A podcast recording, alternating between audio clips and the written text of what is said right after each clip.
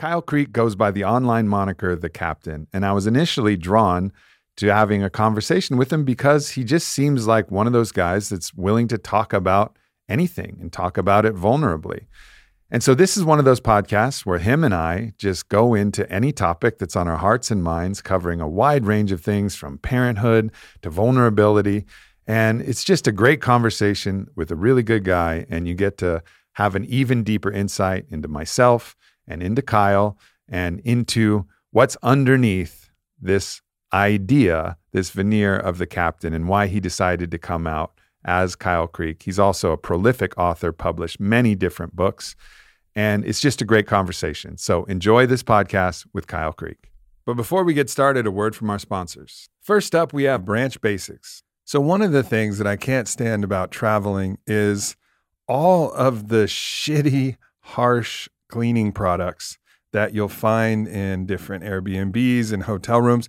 You just can feel that there's a lot of toxic chemicals that are being used to both wash your dishes, clean your sheets, wipe down your bathroom counter. This is something that really needs to change from the chemicals that we put in our food supply to the chemicals that we put in our food supply through the dishes that we're actually using and through the sheets that we're wearing, the way in which chemicals are absorbed through our skin, all of this needs to be reimagined. And Branch Basics has taken care of that. They have non toxic cleaning products of all different varieties. The packaging looks cool too. So you'll look stylish. You know that you're actually providing your home and your guests in your home with really, actually clean products that they can use. Branch Basics is better for babies, it's better for pets, it's better for you. It's a clear, easy choice. So check it out. You'll get 15% off all starter kits at branchbasics.com slash Aubrey Marcus, just like it sounds. Branchbasics.com slash Aubrey Marcus, and you will save 15%.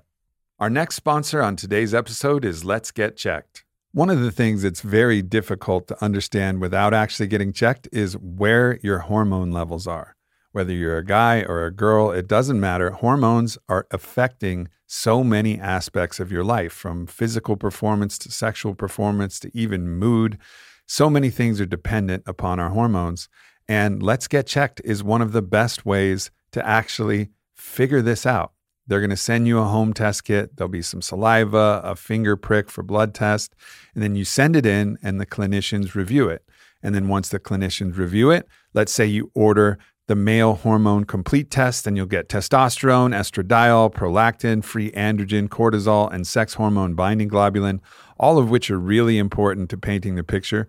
Recently, my wife got tested, Vylana, and she discovered that there were some tweaks that she needed to make to her hormone profile. It's something that is very important to actually get a handle on and understand if you really want to optimize your performance. So if you're interested, go to trylgc.com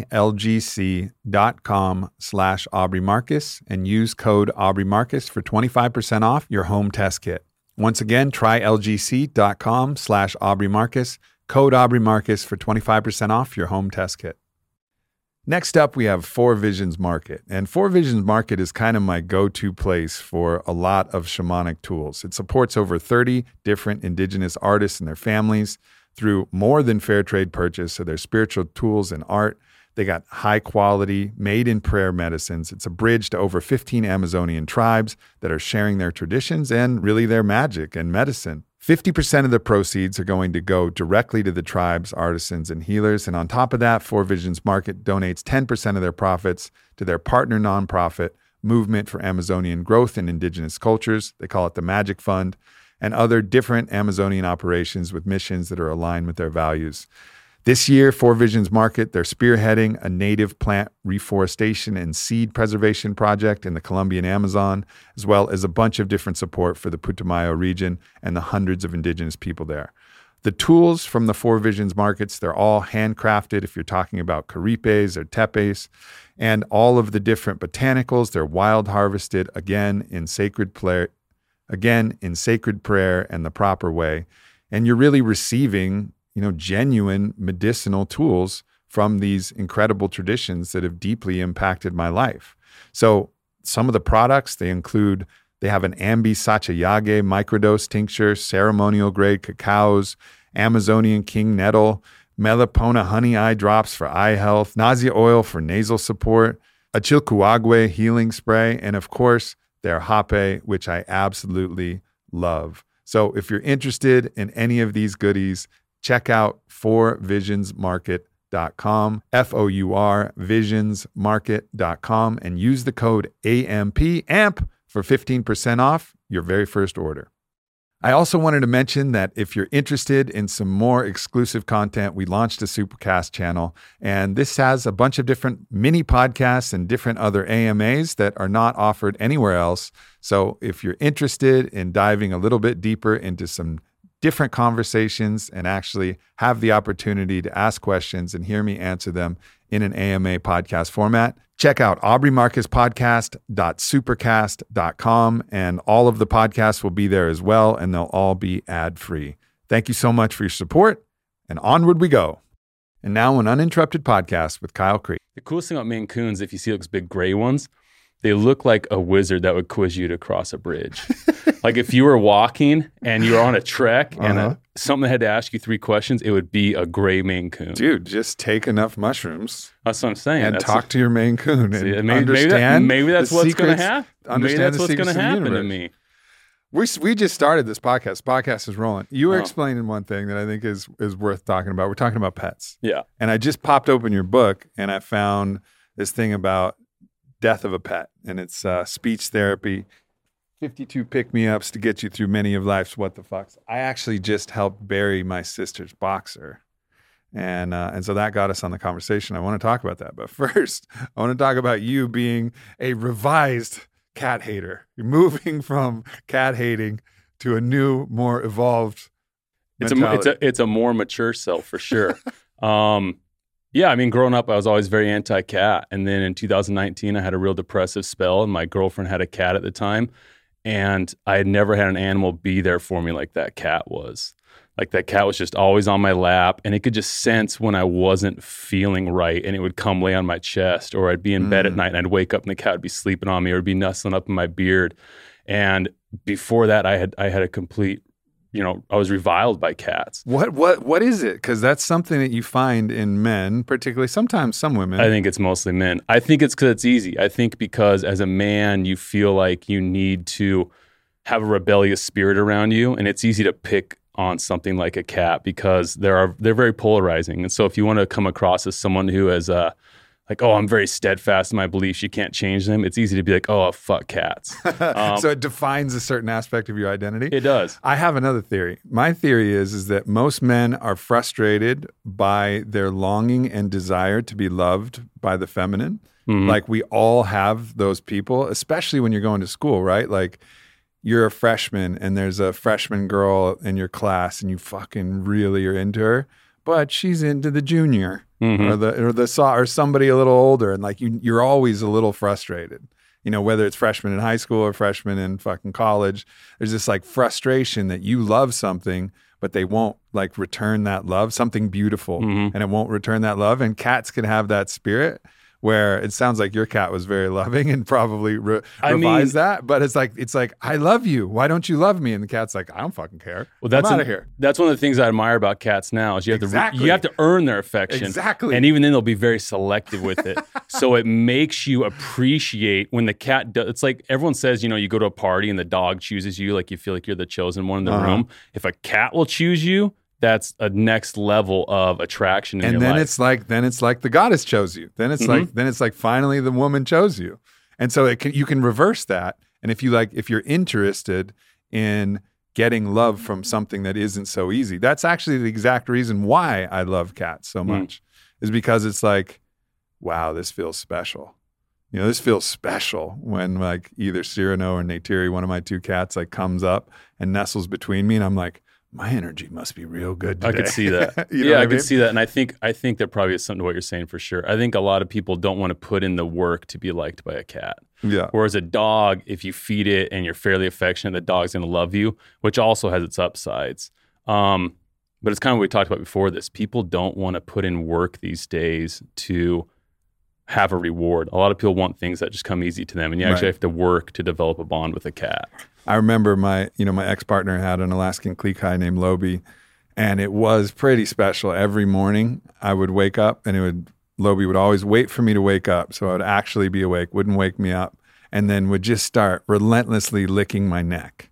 Yeah, And it was like just a little love bomb every single morning, and the consistency of that was actually like really cool too. So I wish my see, I, wish see my dog sides. would wait. My dog won't wait until I'm awake. Like if I don't shut the that, bed, would, that would be if I don't shut the bedroom door, and he's a Great Dane too. If I don't shut the bedroom door, he'll come in and he'll start nuzzling me with his nose. And he's a big dog. He can push me out of the bed. He'll he- he'll just push me until I get up.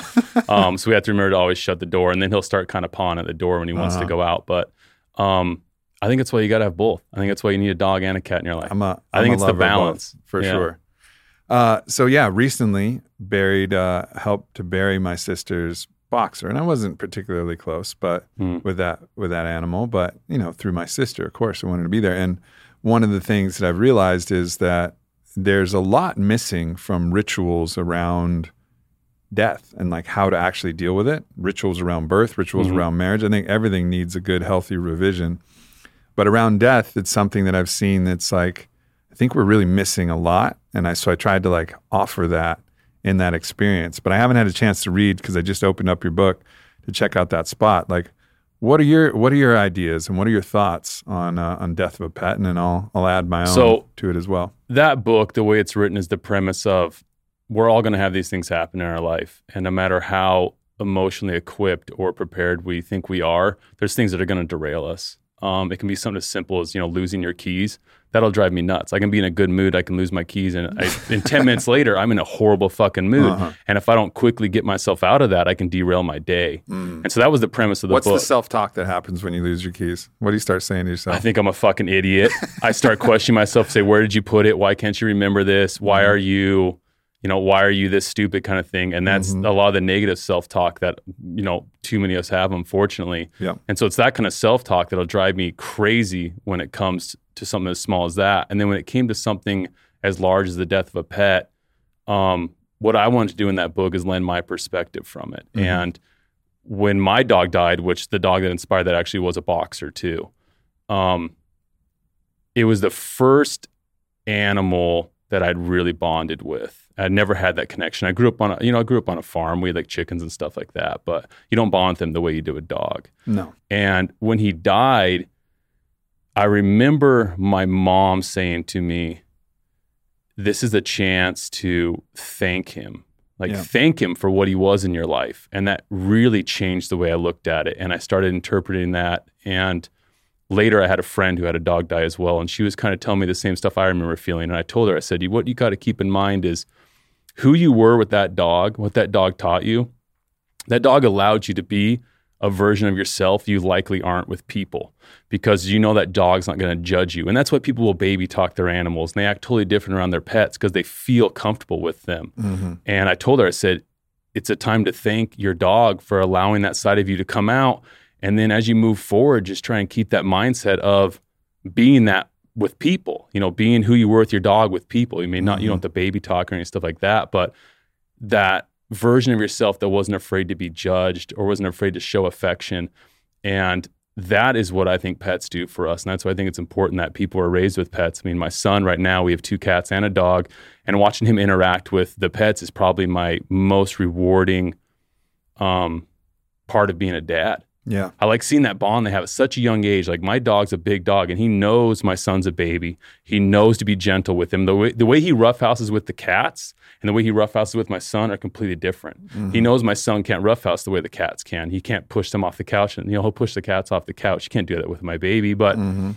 seeing a dog do that, it just opens up your eyes to the fact that animals, I think, are more intelligent than we give them credit for, For sure. and it's intelligent in a different way. You know, like we we quantify our intelligence in certain particular ways of speech patterns and intellectual Mhm. capacity, but the ability to read energy, you know, most of us are absolute idiots Yeah, when it comes to that, whereas animals are fucking experts. and I had someone tell me that. that about cats. They say, "Have you seen the reason why a cat will be chilling and suddenly just take off?" It's because they can feel the energy in a room unlike anything else can. And Yeah. so the reason cats are so spastic, which is what turns people off to them, is they're reading stuff in the room that we can't. Yeah. And had you told me that prior to 2019, I would have told you you were a fucking idiot. Yeah. Um, but now, as we talked about, once I opened myself up to this more energetic, connective way of living, I can completely understand why cats would be like that. Yeah, it's one thing I, I notice about the way that people can interact with pets is there's so much judgment that prevents us from any type of approximation of unconditional love with each Mhm. other, especially an adult. You know, like they're we feel that they're culpable and responsible for every decision they make, every flaw they have.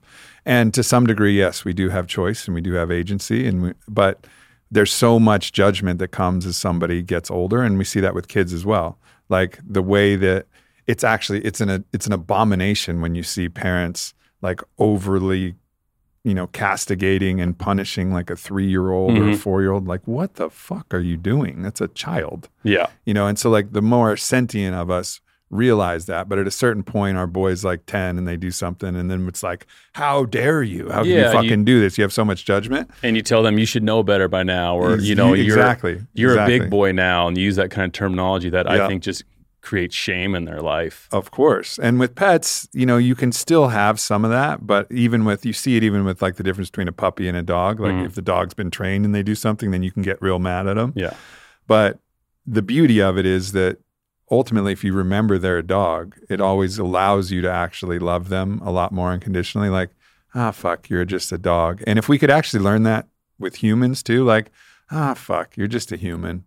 You know what I mean? It would like soften some of this sharp some of the sharp edges of our judgment. And I think uh, I had a buddy of mine who was very successful in life, and he ended up moving um, to Montana to kind of go off the grid for a bit. And he fell into like a lot of deep depression, and he got stuck in kind of his old ways, like I would I would say like an old man would. But he was still you know young and in his thirties. And one of the things I told him, I said, you need to get a dog. Like Yeah. you need a dog up there because for one, you need the companionship, but two, you need something that'll fuck your days up. You need you Yeah. need you need something that'll show you you can't control everything. Um, I tell this story before. I mean, my Great Dane one night ate a bunch of avocados out of the avocado tree in the backyard, and in the middle Skin of and the, all. yeah everything He's gonna shit himself. in the middle of the night in the guest room, a 160 pound dog has violent diarrhea. and I woke up the next morning and I walked in and I was like, what the fuck just happened in here? It looked like someone had tried to paint the room. and I felt bad for him. I wasn't Yeah, mad. yeah, I was yeah. like, damn, like, how did I not pay attention to that for you? And he was covered in himself. And that completely derailed my day. of course. I had to go rent a carpet shampooer and it spent me all day. and then I had to rent another one like a second or third time. And I'm honestly glad it happened because every day that I wake up, my dog hasn't done that. It's easy. It's an easy day Right. now. Like when you have things like that, they kind of recalibrate what you consider an easy day or a hard day. Hmm. And so I told my buddy, I was like, you need a pet. Like you need something that will, you know, chew on your phone cord. You need something that's going to knock something over when you think you put it perfectly there because, and I believe a lot of cause of depression, um, particularly with people, you know, that kind of isolate themselves like that, is they try to control everything. And when you do that, you feel like the world doesn't understand you or Mhm. you feel like, uh, Well, it's I think one of the signatures of depression is hopelessness. And if Mm. you're trying to d- control everything, that's a fucking hopeless cause. exactly. You are in the the epitome of hopelessness at that point because you got no fucking chance. hmm The world is gonna the world is gonna do what the world is gonna do. And so there's just so much benefit to having pets for just a v- Yeah. various reasons, I think. Yeah, I agree. So to just close the loop on the on the burying a pet for me, I think gratitude is absolutely right. So I had my sister and my niece and my nephew and my other sister, my mom and my stepdad, and we're burying it out on a ranch. And you know, so I brought some tobacco and and you know traditional Mhm.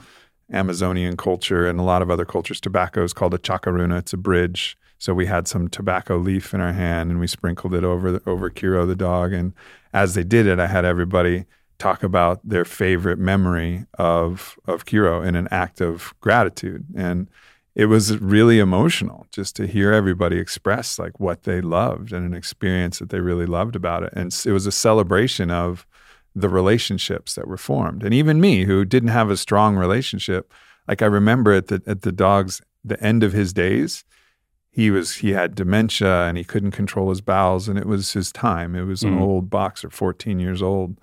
But his fight to love life and to go like if we were going walking, even though his hips didn't work right, he would be like clawing and he'd get himself up and he'd have bright eyes and just if we could all love life, just a fraction of how much that that dog showed us that he loved life and how excited he was just for the simplicity of going on a walk. Mm. Like if we could learn that, like that lesson, you know, that lesson we could carry with us forever. So in that gratitude, it was able to really help kind of close the loop of like a deep appreciation. And I think that's an element of grief that we kind of overlook. Like we think grief is just about being sad. And I think part of the funeral rites of anything should be an absolute fucking celebration. Mhm. And yes, cry the tears and wail the sing the songs and and and wail into the night. Do whatever else you want to do, but also celebrate. Like celebrate the life that was. I think what's a cool thing about your story too is if you were to eavesdrop on that and didn't know it was a dog people were talking about, I'm sure a lot of Yeah. the the bonds that were formed, you would think it was an individual person. Totally. Um, and that just goes to show you that when, like you're saying, when you when you're open to connecting with a, an animal, it's very possible to have a relationship that can, you know, be just as close as a human to human one. Yeah. You've referenced uh, a period of depression that you had in 2019. Let's go into the dark days. Let's go do into it. Those. Let's I'm, I'm more than happy moments. to talk about it. It's something I've actually, you know, told myself I would talk about often. Yeah. Um, so for those of you that don't know, or people listening that don't know who I am, uh, I had this persona online for a long time as the captain, and it started as something that I created to separate my personal life from my professional life. Uh, at the time, I was working in advertising. I had a lot of clientele. I didn't want to lose for you know fear of saying something or tweeting something or writing something they would find off color um, because a lot of what I write is very, you know, on the nose and I, I un- unapologetic in my my opinions.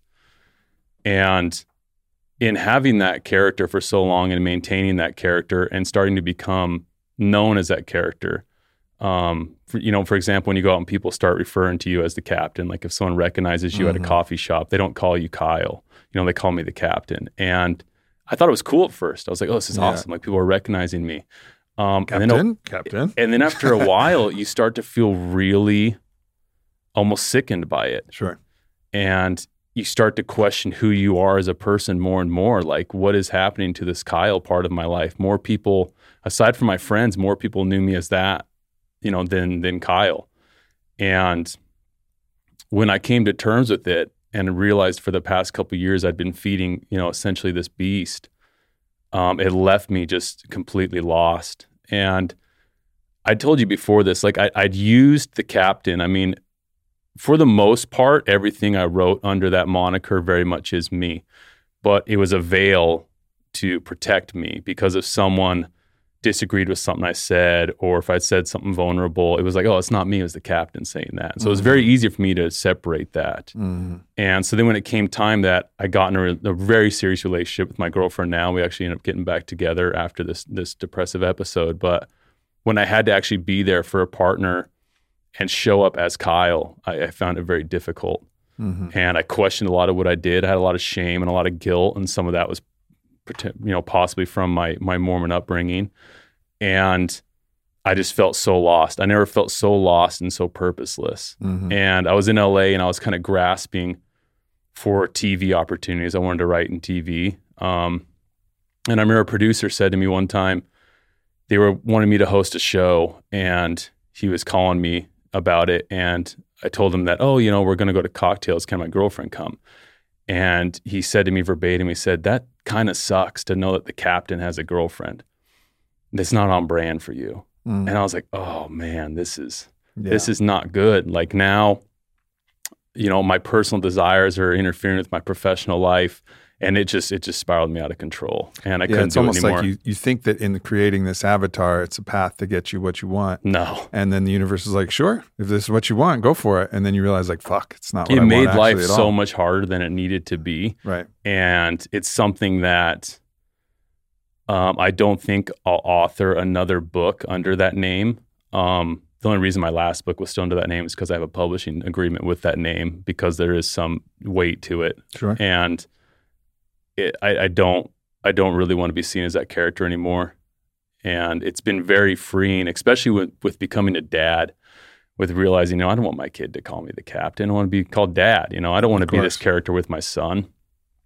And it's helped me a lot in embracing Kyle and just in wanting to raise my son without the fear and without the shame, without the guilt that I had. I've gone back to my own childhood.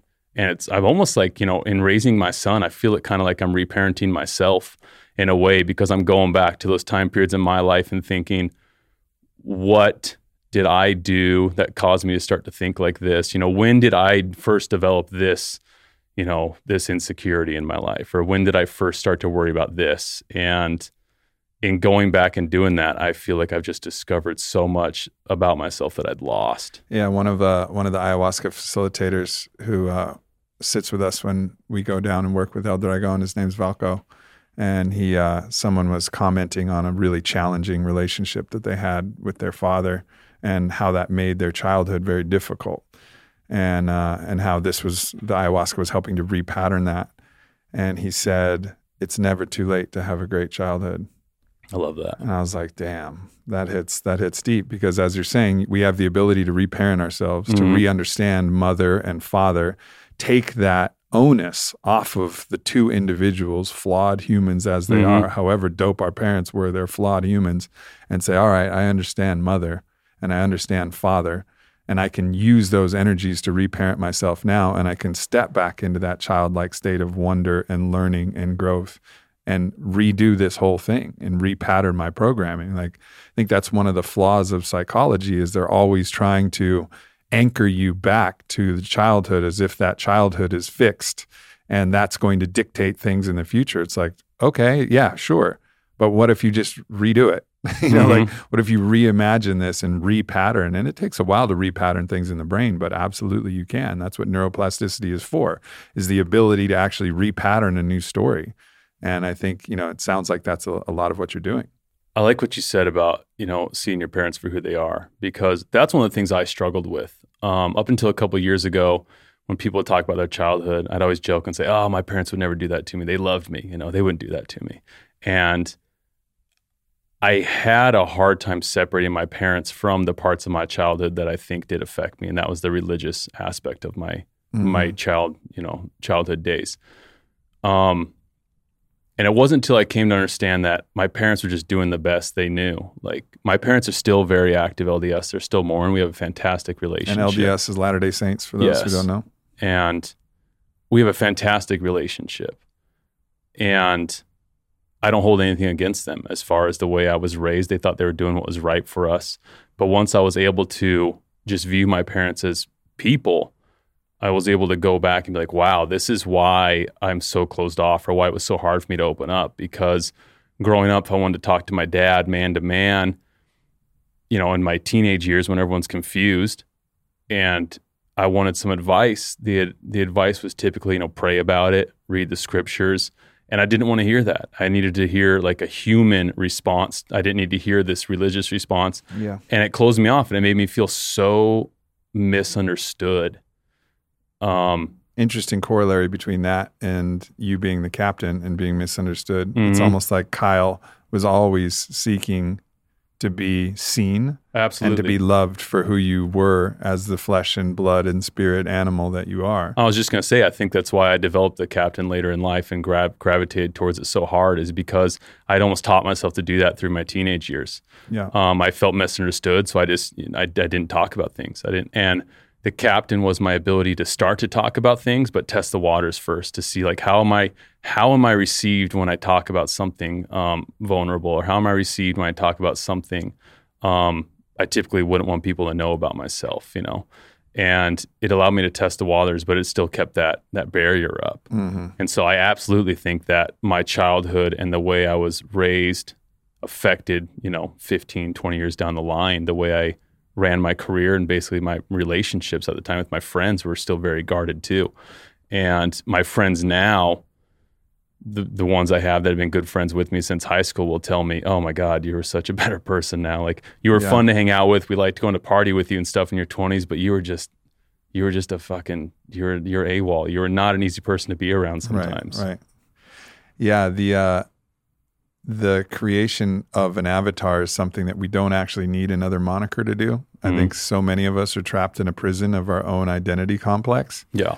and you could could be going by your name, but you've put on a persona that people expect. I remember when I was partying hard in my late twenties and you know even into my early 30s a bit, but particularly my late 20s. That's when I was probably the most unhappy because I hadn't started on it yet. You know, I was still I had a, this marketing company and I was helping my stepdad's company, Fleshlight, sell fleshlights. And I mm-hmm. fucking, I was like, this is the most pointless thing in the world that I could possibly do. And I was working for investment banking, you know, little projects about pharmaceuticals that I didn't really care about, or a gold mining project, or a natural gas project, or fucking some kind of beauty nutraceutical type situation. I was like, I don't even know if this even works, but I'm have a marketing company, so I'm gonna do it.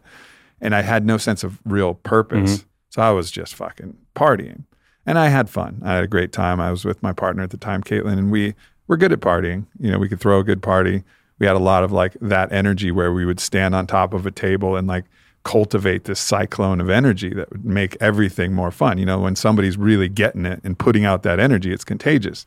And then the, when you hear people say stuff like, "Oh, you throw the best parties," oh, Oh, that was the, that was it. It that's that's exactly what you want. Then you, it reassures, and you're like, "All right, I'm going to keep doing this." Yeah, and then so I would go out to go out to the club one day, and I just wouldn't have that kind of energy, but I'd be enjoying myself. I'd just be more chill. They'd be like, "What's wrong with you, man? Are you all right? like, what's going?" on? I was like, "I'm fucking fine. You stand on the table. You know, I'm not going to do it today. You know, like, and it, but it was this persona that I had that I was going to be the dude with sunglasses on the inside or whatever the fuck it was, and be like fucking raging. yeah, And when I wouldn't, people would be like, "What's up, man? What's going on?" And so I was trapped, Mhm. even in my own name, even in, just by the persona that I'd created, and that wasn't fun at all. That's you know? exactly how I felt. I think the most unhappy I ever was when I was living in New York City in a luxury tower, making a good salary, working in advertising, and I traveled all the time for work. And all I did was, I mean, primarily my clientele base was bars and hotels, and so my job just revolved around going out. And I, I remember one time being in a club, and I overheard someone say, "I like hanging out with Kyle because he pays for everything." and it just hit me in the gut. Yeah, And I remember starting to tear up in the club, and I was like, "Is this what my life has become? Like, if I become these guys that I used to make fun of when I was first going out, and you can see the guy that everyone's just kind of taking advantage of, like, am I this person now?" And I just walked out on the check. I didn't pay it. I walked out and I left, and everyone was calling me. Didn't answer my phone. I just went home and laid in bed and just kind of broke down and thought, "Wow, this, this life is so empty."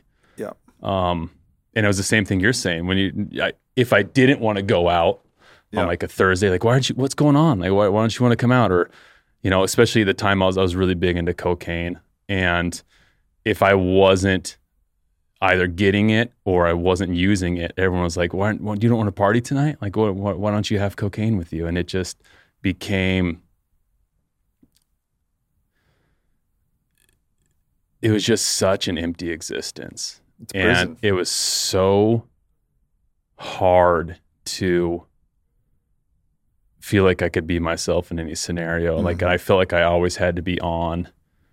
And like you said, it was fun, but I would never want to go through that again. Yeah. There's nothing in you could do that would make me want to live that lifestyle again. Mhm. The people think, you know, people will say like, "Oh, Aubrey, you know, it's so admirable how vulnerable you are." You know, it's something that I'm known for because I'll just after that, I decided, all right, this is not the way. I'm just going to talk about everything. When I had a podcast, whether it was going on Rogan's or my own podcast or my own posts or whatever, I would just really try to let people open the shutters into my inner life. People are like, wow, it's so courageous. I'm like, kinda, but not really. Because when people actually see you, then you have the chance to actually be loved and then you have the chance to actually be free. Mhm. So it's actually a self preservation model. Well, and it to- helps you to- as much as it's helping them. Absolutely. Absolutely. So you're doing something that's of service to everybody around you and giving them the permission to be vulnerable. And it kind of breaks down the the trap that you've laid for yourself Mm. where people can actually see you in your totality. And it's actually a, a very liberating thing. And yeah, I get I get it that it might be scary at first when you start down that path, but once you start getting the feedback from it internally and externally, you realize like, oh no, this is the only way. hmm Like this is the only way to exist. And yeah, sure. I mean, when you were in, I don't know, middle school or something, vulnerability was dangerous, you know, because there's so many bullies who are afraid of this and that, that dynamics of, you know, potentially being bullied Well- or made fun of. But it changes. And you hear this masculinity movement where I heard someone say the other day, um, don't call it vulnerability, call it humility because vulnerability means you can be attacked. And I was like, what a pathetic way to look at it. right. and it was for one of these like you know alpha male kind of individuals who is all about trying to promote like this modern alpha male uh, persona and what you're saying about it being liberating is after i had this moment in 2019 you know i came back to using social media again and i put my real name on social media up until that point no one really knew who i was i didn't have like a personal facebook or anything you know Yeah. early in life it, social media never really appealed to me so people literally couldn't find out who i was and so when I came back with my name on there, I had people just writing me that were blown away that I did that. And then when I came back, I admitted that I had been in a dark place where I started, you know, romanticizing suicide. And I think it's common for people to start to romanticize it, but then I started to actually really think about how, when, and where kind of stuff. And Mhm. that's when I knew I was getting pretty dark. And I came back and I wrote a long caption about it on Instagram. And I had so many thousands of messages from people saying, because you admitted that, my husband decided to go to therapy. You know, I don't feel so alone. Like I I thought I was never going to get past this, but seeing that you live in the lifestyle that I thought I wanted to live, are willing to talk about that. Now I'm willing to explore um, healing myself. And I had, you know, an individual write me that was a Navy SEAL, and he and six of his buddies that were all, you know, veterans got together and started their own therapy group, reading circles and stuff like that. And I saw the ripple effect that I had. And it's kind of what we talked about before this podcast, where I do feel like I'm called to do more at this point in my life with the platform I've built. I just don't know what it is yet. And I have people say similar things to me, like, How are you so vulnerable? How do you talk about this? And I tell them, Well, when you've admitted to half a million people you want to kill yourself, like nothing can really hurt you after that. Yeah, totally. Like, there's very few things I can get out that are more embarrassing than that because a lot of people feel it's embarrassing to admit they were that dark. Um, but after so many people know that about me, it's like, you don't have much more dirt on me that's going to make me feel feel worse than I did at that time. Mhm. Um, so it's very easy for me to talk about topics that um, other people wouldn't. Like before I do a podcast, the host, you know, says, "Is anything off limits?" Um, no, and it'd be very hypocritical of me to say there was something off limits because Right. as a writer, I don't think you can be a good writer with a guard.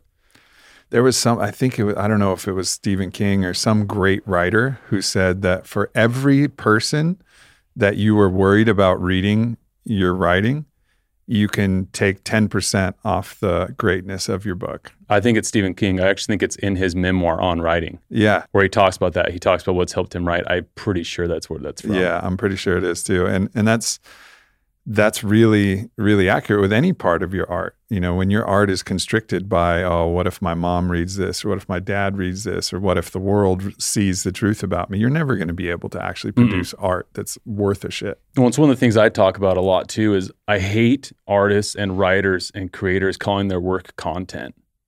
Um, it's a dirty word to me, and I think it kind of diminishes your own creativity and your own power. Um, it's really disheartening for me to say when you hear someone say, "Oh, I just wrote this great piece of content." It's Right. like it's not fucking content. Like Because then it's content about means then it's about the the the function of it, not about like, how's it going to feed the algorithm? Yeah, how's it going to get like content?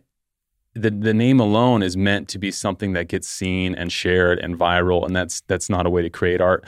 And admittedly, in the past, I did that you know often when I was first kind of building my online presence. Particularly because I was working in advertising at the time, you know, in early like 2014, 15, when I was kind of figuring out how these social channels worked. Um, I was a writer. I mean, I, I wrote for commercials for TV, and so I knew how to write stuff that got interaction. I knew how to write stuff that got people to share it, and I utilized a lot of it to grow my my following the way I did. And then it got to a point where it just felt so dirty because the whole reason I wanted to have a presence online was so I could write stuff I wanted to write Mhm. stuff I couldn't write on TV, stuff I couldn't write for a client. And so once I realized I was doing that, I was like, this is just making this side work too now. Now it's now I'm just writing work on both ends and it just it's not motivating to create with that mindset. And there's still far too many people out there that have that, especially when you see, you know, these younger individuals trying to uh, to find ways to be relevant with their art or their content, as they would say. Um, you can just see how empty it is. Like people can see right through that shit. People can see when vulnerability is actually just oversharing, or Yeah. when it's actually it's, a, vulnerability. it's a strategy. people can see that. Yeah. Yeah. And, and, you know, sometimes, I don't know if you've ever found this, but, you know, one of the other traps too is if you get into those, those comparisons of other people who are doing something and you're like, dude, I can fucking see through that. But look at those millions of followers and look at them in the Mm. top, you know, top 50 of the iTunes podcasts. And, and like uh, you just kind of see something that isn't quite, and it, it'll work. And I think that's the that's the trap that you it'll quote work Mhm. in in some way, but it just depends on the metrics that you look at. And then you could say like, well, fuck, you know, like they're doing it better than me. Yeah, yeah. But it's- exactly. it's just a talking- I know that trap. feeling well. Yeah, yeah, Um, I think the worst is when you can see someone and you're intelligent enough to see them as a fraud, and other people can't yet. yeah, And you're just like, "Fuck, man! How can no one see this? Like, Yeah. this is so fake." And it, you you know from your experience that it is, and it's frustrating to watch. And too many people are going to fall into trying to be just like that person, which just perpetuates that cycle of, you know, fake creation on social media. hmm Um, I don't even know where I was going to go with that. I got lost, but Well, let's go. I just I just let- started thinking too much about people that I I think are frauds online. yeah, got no, distracted. I- it, it is. It's a, it's a it's a definitely a trap, and you can Yeah, get yeah, stuck in that cycle, and then you can get bitter, and then you can get You can get caught in that cycle. And then you can also, you know, one of the challenges it can actually start to affect how much you love the world Mhm. because you can hold this resentment like, world, you're so stupid. like you're gonna recognize You're this. gonna you're gonna you're gonna appreciate this. Well, fuck you then, world. Mm. And it's this somewhat self-righteous, entitled, and also judgmental attitude that will actually also sap your ability to create and your ability to produce art and actually sing your own true name song and your own and really offer your medicine in a way because you'll start to get this bitterness in you and that bitterness is something that I think we also have to be really mindful of because it's only going to you know be a hindrance to our ability to actually do what we're here to do. Well, when you talk about that bitterness, you know, when you look at the last two years, um, a lot of people, and my girlfriend says this very well, when you operate with the, the idea of being against something, um, you don't create at the level you would if you're for something. And so she always tries to say, be for something, be for something. Um, and she can tell when I start to slip into those kind of bitterness realms and, you know, cynicism. And there's a lot of people who falsely believe cynicism is a sign of intellect. And so I'll fall into that trap every so often. And she'll be like, no, you got to be for something. Like, Yeah. stop being against something. And I think a lot of people have found their identity in being against something Yeah. um, in the past two years. And you can see it. Like, they just can't let things go. Mhm. They will harp on the exact same subject or topic for two and a half fucking years. And because it's continuing to get them relevancy. And I just don't understand how you can do that and consider yourself any kind of artist or writer or creator. Yeah. And, you know, I, I think there are some people believe that just highlighting the darkness over and over and over again and pointing to the darkness is the way that you actually heal the darkness. And there's a good place for it. I mean, the darkness, bringing light to the darkness is one path. But also, what's dark is as in in the shadow, as in not revealed, is the light that's within all humanity. The the light that's within every bit of darkness. That's the sparks of love and the sparks of humanity that are within everybody. And mm-hmm. so I think you can choose which way you want to go. And I actually had this conversation recently where I passed on participating in, you know, a content producer, art producer, content producer. I don't know exactly. I'm not going to make that kind of judgment call, but I was like, man, like it's not that I disagree with what you're saying. I actually agree with most of what you're saying, but your platform and your dharma is right now to be continually pointing at the darkness. And there's it's an all you can eat buffet if you want to do that. Mm-hmm. It's fucking everywhere. But I would much prefer to find the commonality of light and beauty that's within everybody and then bring harmony through the recognition of the light that's within all of us, even those who we judge as the darkest. And I think that's the way to actually heal rather than create additional divisiveness. I think that's something you do very well with your platform, just from listening to it. Um, but a good analogy would be, you know, just calling attention to something is like apologizing, but not actually changing what you know caused the problem in the first place. You can Right. apologize all you want, but unless you actually change that behavior, that character trait, it's pointless. Mhm. And that's the same as what you're saying, just shining light on the dark all the time. Okay, what's the solution? Like, how do you illuminate that? Like, how do you get rid of that darkness? And without, you know, being for something, um, you won't find that. Yeah. When uh, I want to touch back on something you said from that, you know, that alpha male perspective. like if you're vulnerable, if you say you're vulnerable, that means you're going to get attacked. Like the question that I would want to ask is like, okay, then what? You know what I mean? It's like they don't fall like, okay, then what? Yeah. So what? So you're attacked. Like that's where you actually decide whether you're vulnerable or not, because you're not going to avoid being able being attacked. Nothing you fucking do is going to prevent that. It's like, and now what? And now what? Now what happens? How do you respond when you actually are attacked?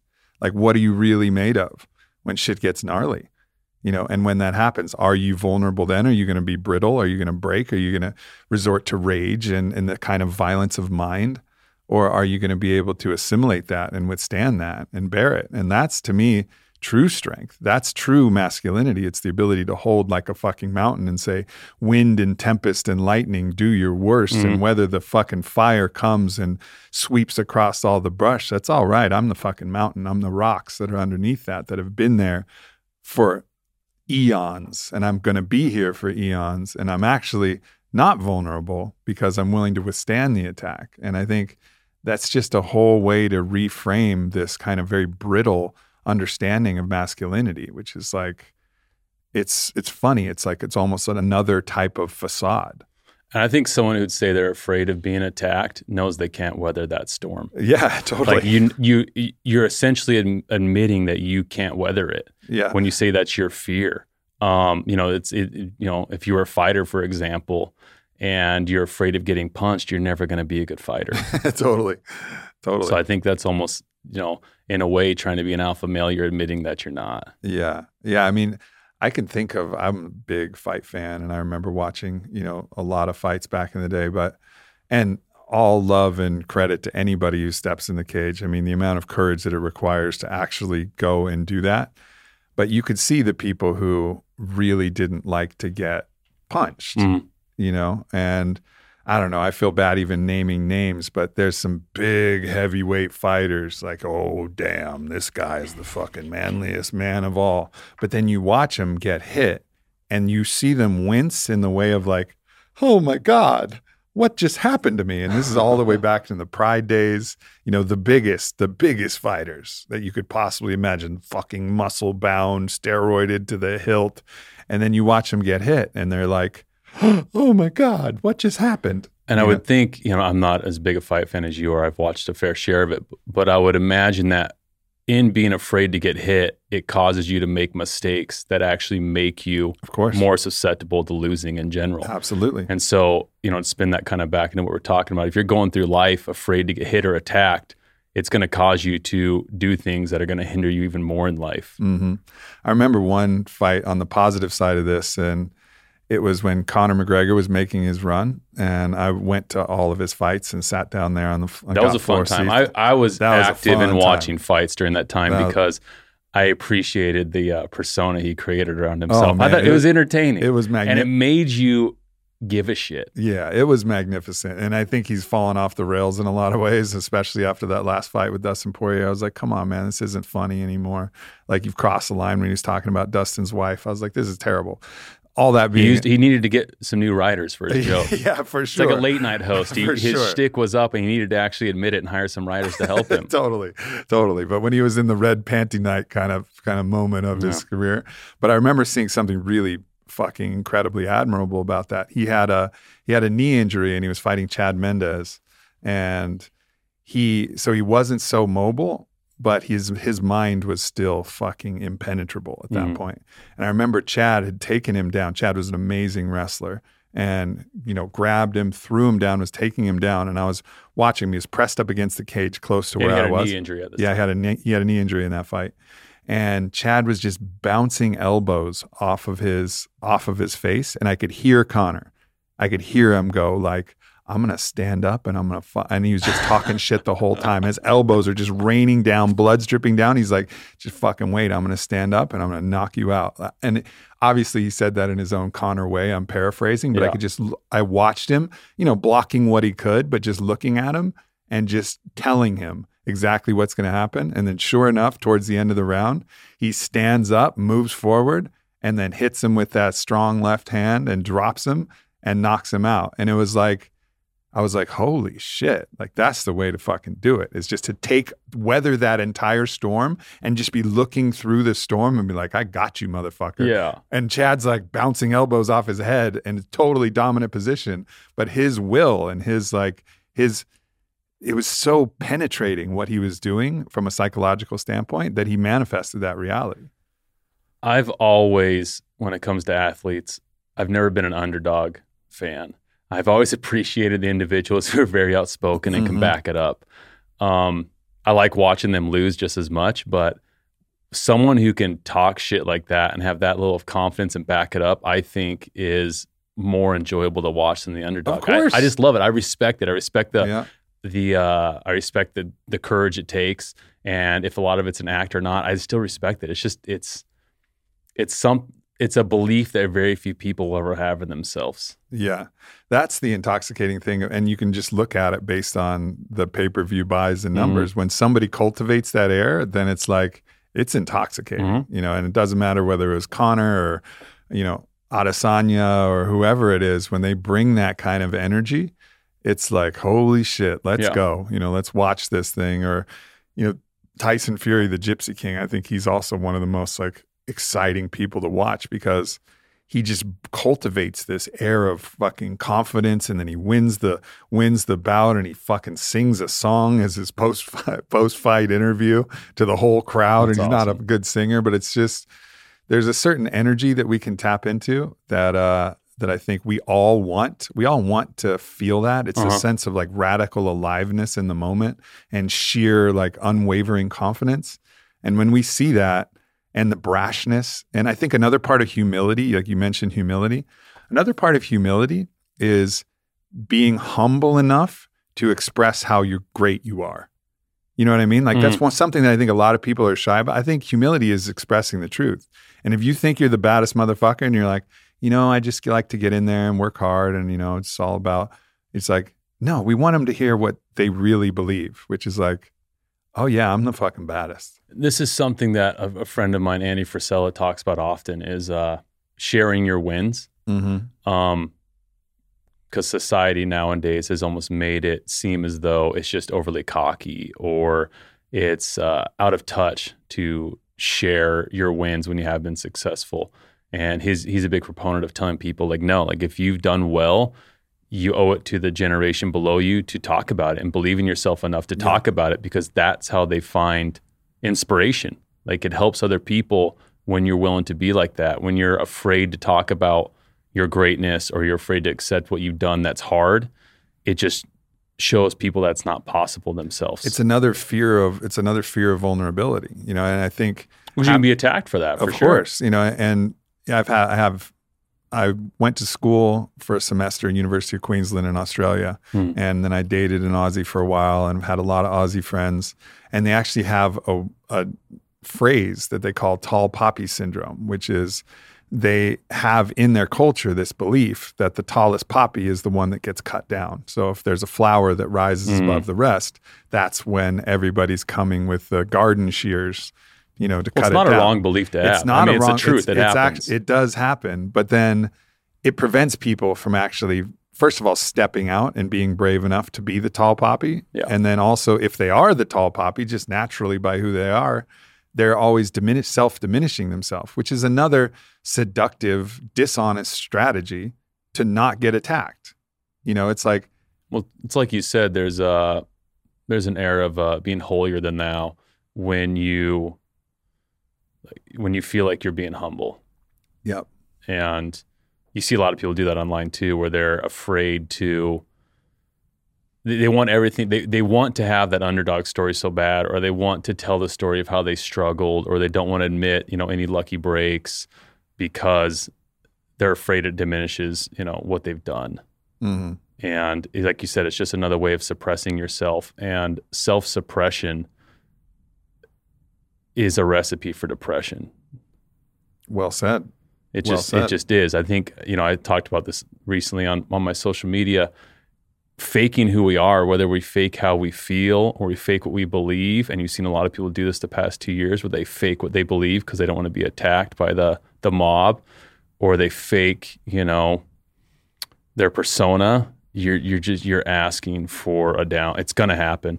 There's gonna be a moment where you're gonna have to come to terms with yourself, and it's not gonna be comfortable. Yeah. It's gonna be hard as hell. I remember, you know, during the during the kind of the height of the pandemic, I was just holding back a Mm. lot of my beliefs, like what I really felt. And it felt like I was suffocating, actually. You know, and this was when, I mean, people were being crazy. Yeah. I mean, it's crazy to think right now, like right now, COVID still exists all over the place. People are getting it, getting it and just Mhm. fucking shrugging it off. It's like people are just dealing with it. But then it was like such a fucking big deal, you know. And, and Well- there's the cognitive dissonance of the difference between now and then is is kind of like outrageous to look at. it's almost when you think back on how it was two years ago, it feels like a dream. Like it doesn't. It, it- Right. it's. I remember, you know, seeing images of them digging mass graves in Central Park, and I remember like all this weird stuff going around. I I talked to my friend. I was like, "Did that really happen, or did I just imagine that? Like, did that? Did was it really that?"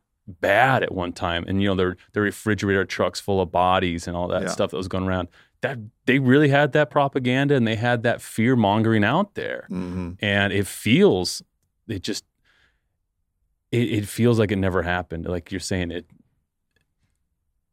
it was so extreme. And i was like you at the you know the beginning of it too where i was afraid to express how i felt. And then i realized my entire career was predicated on the fact that i was willing to speak out Yeah. and express my opinion and if i didn't do it during a time where there was so much blatant manipulation happening or shame and guilt being pushed on people, it felt like I was just failing everything I'd, I'd done as a writer up to that point. Right. And so I write stuff that one week will have people feeling I'm very conservative, and the next week I'll write something that has people feeling I'm very liberal.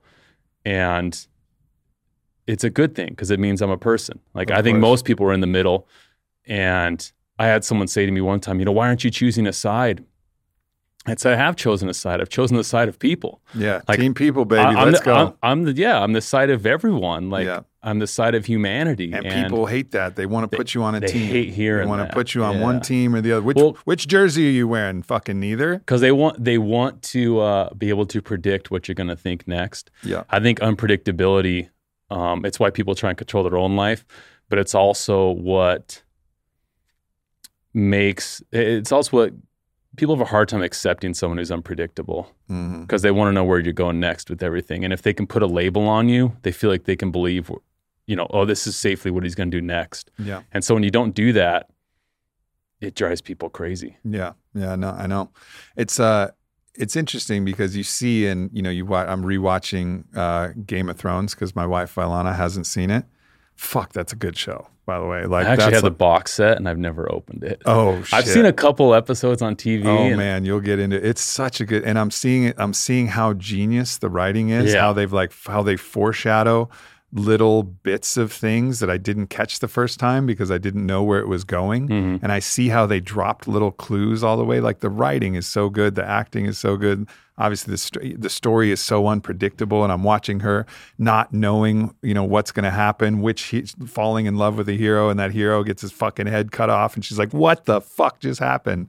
You know, so many things about it are are great, but one of the things that you realize is in there in that story, much like in real life, in this kind of Machiavellian court of the king, or subject to the you know the, the lynch mob back then, you had to be really careful because you could literally find yourself under the guillotine Mm. if you said the wrong thing. So everybody was very measured and political and full of shit. Everybody was lying. I mean, this is the the idea in, in the kind of the the main court. It's King's Landing, and everybody's a liar there. And they talk about how everybody's just manipulative and lying because there was actual real threat to that. And in some ways, the culture we're in now, there is real threat in that you can get canceled, and lots of people did and got deplatformed and a lot of shitty things that could affect quality of life to a certain degree.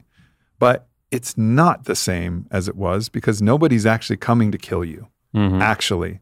And so, yes, it requires courage, but actually, if we look and say, what are they really actually doing? They're just throwing pixels at me, like pixels that make words on a fucking post, you know? And those, the people who've been able to stick to their truth and just walk through it, ultimately, they've all walked through it. Unless they've done something actually legitimately egregious, Uh-huh.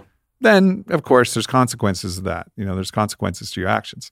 But the people who've just said, nah, I, I'm not going to allow this to diminish me and allow me to suppress myself.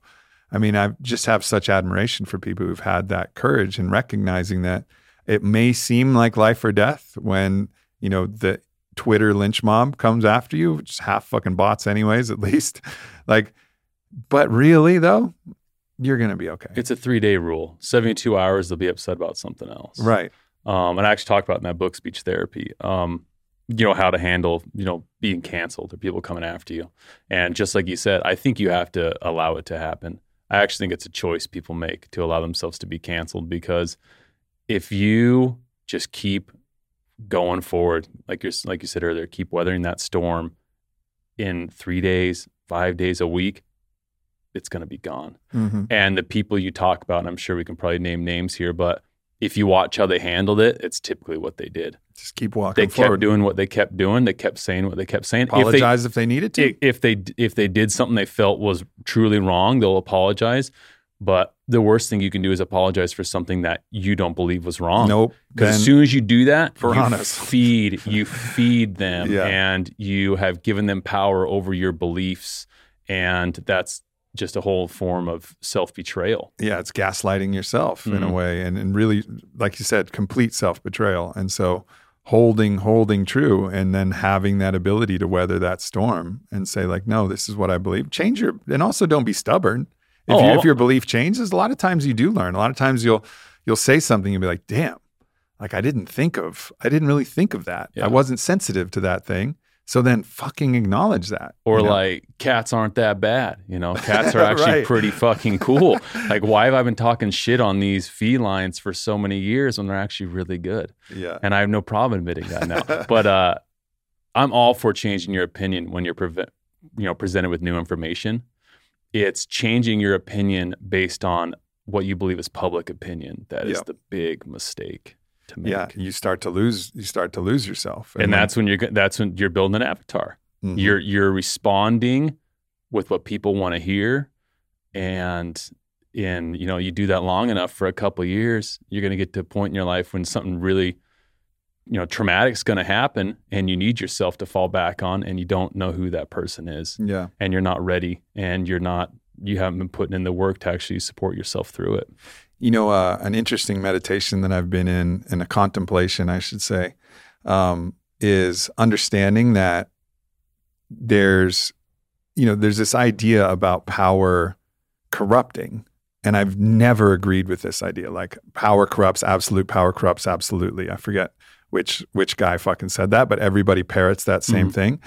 And I strongly disagree with that statement because I think power can reveal your innate corruption that you already have, but it doesn't create anything. It just actually reveals what's what's really there. And so I've been contemplating this, and, I, and I've believed that firmly from the beginning. But I've been contemplating that, you know, as I've gotten more entrenched critics and people and haters out there, and there's this there's this one group, and I don't want to give them any more light, but they continue to just produce content, just fucking complete bullshit, you know, about making shit up about me, and obviously, you know, I have plenty of forays into the magical realms. well someone told me you were a cult leader before i came on of this course, before i came on this course. podcast of course. And I told him, I said, that means he sounds like an interesting person to talk to. Like, Yeah. I, I want to know who a cult leader is. I don't Yeah. believe it, but I've, I've heard that shit. For, You- for my you- donation based coaching Just program. through friends of mine. yeah. Just when I told my friend I was, oh, I'm going to going to Austin. What for? Oh, I got a book signing. I'm going to go talk to Aubrey Marcus. Oh, that guy runs a cult. Like I was like, no, he doesn't. Like, have you looked at anything this guy does? Yeah. And so it's ideas like that, right? Which are like Kind of awesome fuck? though. What- At the same time, they're kind of awesome. Yeah, there's Like I think of all the things you could be accused of in life, being Yeah. a cult leader is near the top of cool things to be accused of. Like, fair I, enough. I fair enough. honestly believe that. I used to tell people it's funny when I was uh, when I was working in advertising. I said the ultimate example of being a good marketer is starting a cult.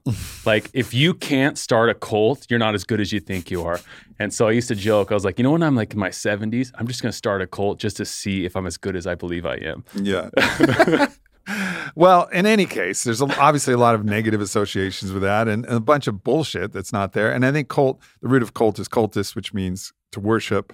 And it's also a part of culture. It's like Mhm. it's it's creating something that people actually care about. And what people are talking about is our fit for service platform, which people fucking care about because you're going through initiatory practices together. We're doing breath work and ecstatic dance, but all of the shitty parts about being a cult, which is actually planting ideas in other people's heads that aren't their own or keeping them stuck or using leverage or all that. And there's- there's none of that. People come in and they come out whenever they want to go to a summit, they can. And when they don't want to go to a summit, they don't. Well, it's not like a religion where you're requiring tithes every week. No, and- or is there a fixed set of beliefs? Where Uh-huh. like, what do you discover when you breathe? Like, figure it out and then talk about it. You know, it's like it's the antithesis Yeah. of what that is.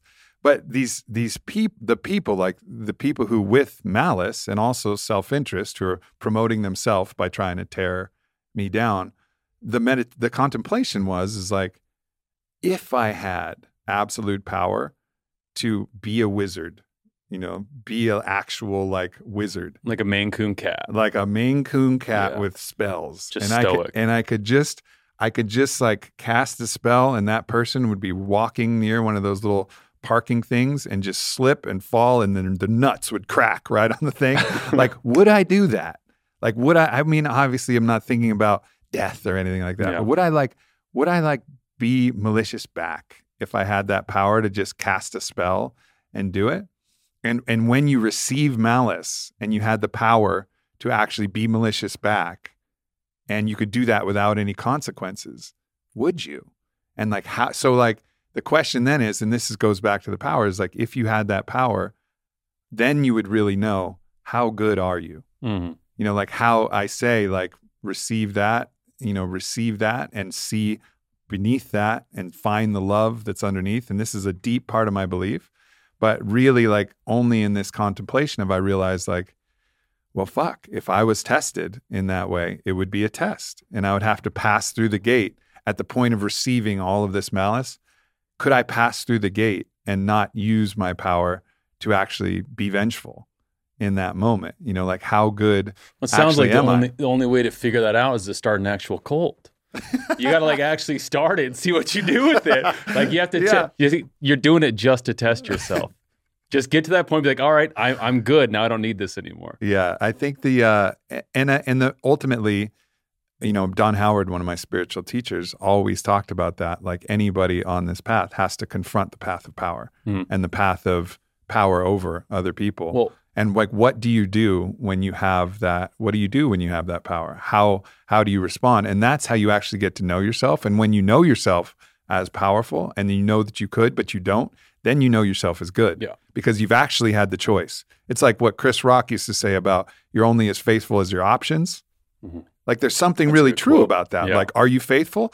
I don't know. Has the Victoria's Secret model hit you up when you're on that business trip? know, what do at your the DMs end of the like night right now? and you already said goodnight to your partner and she's like come up to my room with me and you're like fucking a like that's when you know if you're faithful you know if you're faithful when you pass that crucible and you pass Mhm. that test and it's not like fuck i don't know if i'll get caught but if it's something like no my integrity says says no and then you really know yourself jordan peterson says the same thing you know yourself when you test yourself and i think like finding even if you're doing it hypothetically like understanding that a lot of us really don't know how good we are or how or what we are until we've actually walked through that a little bit and recognized our own personal power and then decided, okay, I actually know who I am because I've made these choices. And then you start to make those positive choices, then you really actually know yourself. And then that unwavering knowledge of self actually makes you invulnerable to those attacks because you're like, no, actually, you're fucking full of shit. It's like if somebody, if you really know your sexual your sexuality, for example, and someone it used to be an attack. It doesn't happen anymore because people know better. But like people would call you homosexual, right? In not those nice words, right? But if you know, you're like, bro, like, I'm not gay. Like, you really know that? It doesn't Mm-hmm. hurt. But if you're like, fuck, I was looking at gay porn the other day and I, I just don't know. Then it's like, how dare you? I can't believe you get all flustered because you don't actually know. Yeah. And so I think if you get to the point where you really know yourself and you're like, no, I actually, I actually know who I am. And because I've tested it and I understand, I understand what, I, what is actually really inside. That's the path to like really being strong and really being free. Well, this comes back to what we were talking about with vulnerability. Like, uh, the more you do it, the more you realize it's not as bad as you made it out to be in your head. And you are testing yourself every time you speak out and express your true opinion. Yeah. Um, and then you have you feel more comfortable doing it the next time and the next Yeah. time. And then when it really fucking matters, when something huge happens, you're not even going to second guess yourself because you're so comfortable with who you are and you've been through the crucible of people trying to cancel you. You've dealt with uh, thousands of DMs of people talking shit on you. hmm So when you need to rely on yourself, you have yourself to rely on. Yeah. Yeah. I think that's uh it's an important thing to like I think people are afraid also in some way of power because they're they don't know they don't know themselves. They don't know what they would do. They're I not really sure. I used to tell my buddies, I, I remember in my 20s, I used to tell my friends, like, I am glad I'm not rich because I think I'd be dead. Um, and, Right. and, and I meant Because you didn't trust in, you in didn't, my, you in didn't my trust your 20s, in my 20s, if I would have had enough income, I would have probably just partied my ass off. I would have done so much stupid shit with that money because I didn't trust myself. I was trying to find myself. And um, I heard someone say once that it's not wanting money that's wrong. It's what you want to do with that money that's wrong. Yep. Like there's no problem with becoming wealthy and successful, but why do you want to be wealthy and successful? And it, Mm. you know, dovetails with what you're saying about what do you do with power. Yeah. And, you know, at the time in my 20s, I meant it. Like I am I am to this day I'm very glad I was not that successful in my 20s. we wouldn't be talking today. I know I wouldn't have cuz I know the shit I did do. right. And if I would have had that kind of, you know, power cuz money is power in a way, I I would have abused it for Well, sure. And, you see that with so many, you know, child stars or so many people who come into fame. Mhm. Fame is even it's even more dangerous than money or you know, Especially it depends on how you got that fame too. Of course, of course. And then at that point, you can see this slippery slope and decline. And it's almost like they haven't been tempered quite enough to to reveal the cracks that were innately there, their Mhm. own kind of attachment to their ego, their own desire for, you know, the darker side of the implementation of power, right? And they haven't tempered themselves. And so when that power comes, they're not really ready for it. And so I think it's a process, and they don't have the people around them who also, you know, because power can create this distortion field where everybody really wants something from you. And I think that's also the other Mhm. dangerous part. They don't have real friends that are, they'll be like, what the fuck are you doing, man? Like, what, what, what the fuck was that? Like imagine becoming incredibly famous for lip syncing on TikTok. Like if you've built this whole platform, you know, you got these people out there that have nine, 10 million followers for lip syncing and doing dance videos. And then you suddenly have all this money and all this fame, and you're faced with a moment that requires real integrity. Yeah. You're not gonna have it. Because you you didn't come into power by having integrity. You came into power by either being attractive or cute or you know, or silly. And those are the kind of people you're talking about the child stars who have the biggest downfalls because you know it's it's uh it's similar to uh they talk about this in the NFL they call it helmet syndrome where you get these kids that are straight out of college and next thing you know they're playing the NFL they have all this money and I can't remember what the statistic is but the majority of NFL players go bankrupt later in life because they never had to manage small amounts of money Sure. And so they suddenly have a lot to manage. And like you're saying, everyone around them takes advantage of them. And they call it helmet syndrome because they're not as recognizable as, say, a basketball player or a fighter Yeah. because they have the helmet on on the field. So when they do go out, they want to be seen and they want to be appreciated. And so they have the, they have a tendency to spend more money. They have a tendency to be the most boisterous. Um, and it comes from, you know, what we're saying. Like you don't you don't slowly build that based on integrity. And it's Yeah. just if you don't have the right people around you to instruct you on how to use that kind of power, that's where people have that mindset that ultimate power corrupts. Yeah, and the lack of the lack of elders, the lack of people who've walked through that fire Mhm. before. It could be like, "Hey, listen here, young buck. Like, let me let me tell you about when I was there, and let Mhm. me tell you about these lessons." And then the respect for the elders. I think we've lost that. Oh, absolutely. There's a lot of like old people, but not elders uh, Yeah. who can really like guide us through. And I think that's another that is a beautiful thing about the internet culture that we have now is that people can find real elders that aren't in their family or aren't someone that they actually know who they can follow who can talk about the lessons from the road and the lessons of the journey that people can assimilate that knowledge from. Yeah, I mean, your parents can relate to you to a certain extent, but at some point, your life's going to diverge from theirs, and you need to look to other people that know more than you know. Like, for example, you know, to use that football example again, if you suddenly became you're the first in your family to ever have that kind of money, you can't look to your parents, you can't look to your grandparents Right. for instruction on that. You need to find other people that have been there, and like you said, that is the beauty of the internet and it is something that I do is lost in our culture. Um, not just fin- you know financial means, but just in all this kind of spiritual stuff. Like if you're looking up towards these quote unquote anti uh, alpha males who are saying that being vulnerable is you know means you're open for attack. You, you that's not the right person to even be looking up to. Right. Like you, they and I think you need to take that stuff with a grain of salt too, because you have to look at these guys' lifestyles. The people that are saying this and be like, "Do you want that life? That life looks." It's usually always a guy who's been twice divorced and has a couple kids that he's paying child support for, and he feels like he's being very taken advantage of by the world. Um, you look at guys like that and go, "No, uh, why would I take advice from that guy? His life's horrible." Yeah. And I think about that a lot with just these people who become famous on social media. And you look at their life, it's like you don't want you don't want that life. Like that life's That's something that my buddy Chris Williamson talks about all the time. Is like you don't you don't get to pick and choose just one aspect of a person. You have to take the whole thing. And when Elon Musk was on Joe Rogan's podcast, and he just looked straight at him, and he's like, "You wouldn't want to be me." And it was this really vulnerable moment of like, you may think all of this is badass. I mean, he's basically like fucking Iron Man. Mhm. You know, just the amount that he's wielding right now in the world and the technology he's developing, all of this. But his inner his inner world, you know, for most of us to try and step into that, we would just fucking crack and break. And like the the amount of tempering that he's had to go through to actually be able to hold and still even to this day the discomfort that he kind of expressed that was under the surface of that simple line that he shared. It's true you know it's like we don't have any idea what people are actually dealing with in their own private life. Robin williams seemed like a happy motherfucker to me.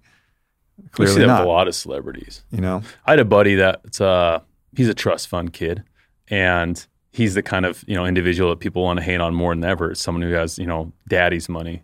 And he told me one time we were we were drinking a couple years ago, having a pretty honest conversation. He said similar thing as Elon. He's like, you you wouldn't want my life. He's like, my relationship with my dad is so strained, and I'm the only male in my family, and I'm the one that's you know tasked with carrying on the family name. And you know, his childhood growing up was very much not what I would consider you know the childhood that I would have wanted to have. But it's part of you know stepping into this legacy that his his family had built. I remember him saying that to me, and at the time I was thinking, "Oh, what are you, what are you fucking crazy, man? Yeah. Like, of course I want your fucking life. like, it's, it seems pretty easy. Yeah. Um, but as I get older and I think about it, especially being a father now, I, I understand it, and I was like, damn, man, I would not want those wounds that I know he's still carrying, and I see Yeah. the way his life is now and he's you know basically my same age and i see the way he's still living the way we talked about you know going out you know he goes to top golf and he's the one that buys all the bottle service and pays for everyone's good time and i see him still doing that in his mid 30s and i'm just like man that just you're just not. You know, he's not sure of himself. He doesn't know who he is aside from the family name, and I can see that in him, and I feel for him. Yeah, you know, I was, uh, I'm, and I think this will segue into talking about kids, which I know is something that you know you want to want to talk about, Oh, and yeah, something being a that's on, on my mind as well. But you know, my dad was wealthy. He was a commodities trader. He was written about in this book called Market Wizards. He was one of the early pioneers in commodities trading, which is buying and selling. Of So you say you want to be a wizard. Your dad actually was a wizard. yeah, a wizard of, of the markets. Yeah. Okay.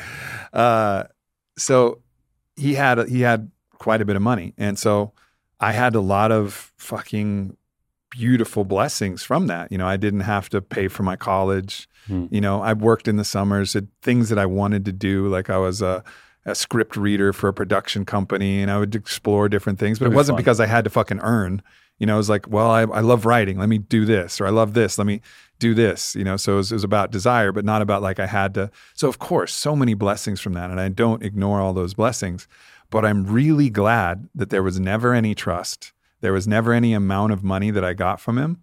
I had to earn as soon as I got out of college. I had to start earning, and he there was just never anything that was ever there. And of course, there was the hypothetical when my father passed, uh, the hypothetical fucking, you know, amount of money that I would get when I was whatever, 55 or 60 or whenever the fuck that was going to happen. But that's not enough to actually demotivate me. But I can imagine that if I had a trust, if he set up a trust where I had a bunch of money that I got when I was 30, you know, I started on it when I was 30 and really got going when I was 31. What if there was like a fucking $10 million trust? that I You wouldn't have when I- started it. right? You would have. You or I would have maybe started it, but been like, ah, fuck, didn't work. Not with the same tenacity. Not, not You- even close. You would have been biding time. You're like, I'm, Right. bas- I'm basically just waiting until I'm 30. Right. Like, you would have just been taking advantage of. It could have derailed my whole fucking life. Uh huh. if I would have had a trust, it could have derailed my whole life. So the fact that I didn't, I'm so grateful for. So now that I've come into my own wealth, and, and actually my family didn't invest a penny in on it at all. You know, I got that from my buddy Bode That's Miller, awesome. and I got that from this other friend named Howard. And Howard and Bode put in 110 grand, took a chance on me, and then we built on it from there. And, and then obviously we sold it recently, and so now I've come into my own money. But I'm thinking about my kids, and I think this really ultimately people talk about oh, create generational wealth. It's like, whoa, what are you going to do? Fuck up every generation that comes, you know, comes after you? Because you have to be really, really careful with that shit. hmm And to me, like, I want to tell my kids from the start, like, I got you. Like, whenever, if you ever you need something or you're in trouble or you have an idea that you need some support with or whatever, like, we can talk about it. And if it's a solid fucking business plan, like, I'll be there for you. And I got you all, all the way going through school while you're exploring and learning. But there is no trust and there is no inheritance. Like, I want to end my life having given away every bit of money that I've earned to the places that need it the most. Like, and people are talking about setting things up so that you have this big like in, endowment or this big inheritance. I'm like, I don't think that's the right model. I think really the goal should be to accumulate as much as you desire to accumulate and then distribute that energy to a, to make the world a better place and allow your kids to create their own energy. Like I feel like that's it's something that I want to make very clear from the start because I know how valuable it was for me not to have had that. You know, not to have had this easy way out because if you have the easy way out, it's tough. It's tough to not take it. Well, I think in a way, when you choose to leave behind a trust or inheritance, you're almost making your child's decisions for them after Right. your death. It's a it's a way of exerting control over their life path. Sure. And I can see it, my buddy. I don't think he'd be doing what he does for work if it wasn't the family business. Yep. It doesn't seem like it's something that really you know interests him. Um, it's why people say you know your job as a parent is to give your kids opportunities you didn't have, but your job's not to decide their life for them. Yeah. And had your dad chosen to leave you behind a certain amount of money at an age, it would have essentially been deciding your life for you. Sure. I think the way that you're approaching it is the right way to do it. I think the one thing I'd want to leave behind, you know, for my posterity is like, you know, property kind of stuff. I, I, I Yeah. like the idea of like having a family house. I That's agree. always been the family house. It's it's that's something that is the that is the caveat to that, which would be I would probably put, you know, we have a fucking unbelievable ranch in Sedona. Yeah. And that and a, an unbelievable ranch. It's actually part of a nonprofit that's already in in Lockhart, Texas, Mhm. here, which is close. And I see these properties as properties that would never be sold, and I would probably actually put those in a trust so that they could never be sold, Yeah. but that the family could always they'd be fully paid off. The trust would have enough to pay all the property taxes or whatever, but they would be in the family forever. And that's that is something that that is that is the exception to what I'm saying because there's certain things that are It's so special. cool. You know, it's like and to know that I grew up in this place and had all my fucking crazy medicine journeys and spent all of this time and have all of these memories soaked in those walls and in this land and I sweat in the sweat lodge and I fucking you know bled out there on the basketball court when I was giving hell to my Mhm. buddies and and did all the things in this place and loved and laughed and like I would want that for my kids too. Essentially, when you're leaving behind property, you're leaving behind memories. Yeah, And, totally. You know, at my age, I would love if I had like if my great grandfather had a ranch somewhere I could still go visit. It, it, that would be so meaningful to me to be able to go stand in the place where I knew like generations before me stood. Um, you know, it's that Yellowstone model. I don't know if you watch that show. I didn't watch that show. That's but a I heard show. dope. That's a show that I got into. Like you're into Game of Thrones. Like I was pretty obsessed with Yellowstone. yeah. Um, but yeah, I mean, they leave behind the property to their their you know posterity, but they don't leave them money really because they still have to operate the ranch. They still have to run the cattle on the property, which is you know what Yellowstone's predicated on, and that is the right way to leave behind a legacy, in my opinion. Yeah. Yeah. And Memories. and all and the memories and knowledge, you know, and love. Love is love is the ultimate legacy. Like, Absolutely. how much can you love? One of the things that really I've been realizing about kids, and you know, I'll be I'll be real honest here.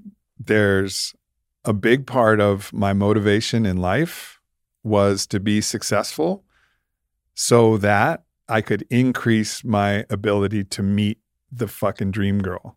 Like Mm. when I remember I had a moment, I had a moment when I was, I, I think I actually used a fake ID to get in there. I was in Vegas and there was this show called La Femme and it was like, uh, it was like the Crazy Horse show in Paris, but they brought the Paris show to the MGM Grand Okay. and it was just unbelievable, unbelievably beautiful burlesque dancers and this like beautiful art and light topless dancing thing. And I was there alone. I was on like just a trip out there. I don't know what maybe my family was doing something. I don't know why the fuck I was there when I was like 19 or something like that. Had a fake ID that I got from a I got from a stand here in Texas that just Oh, said wow. fake IDs.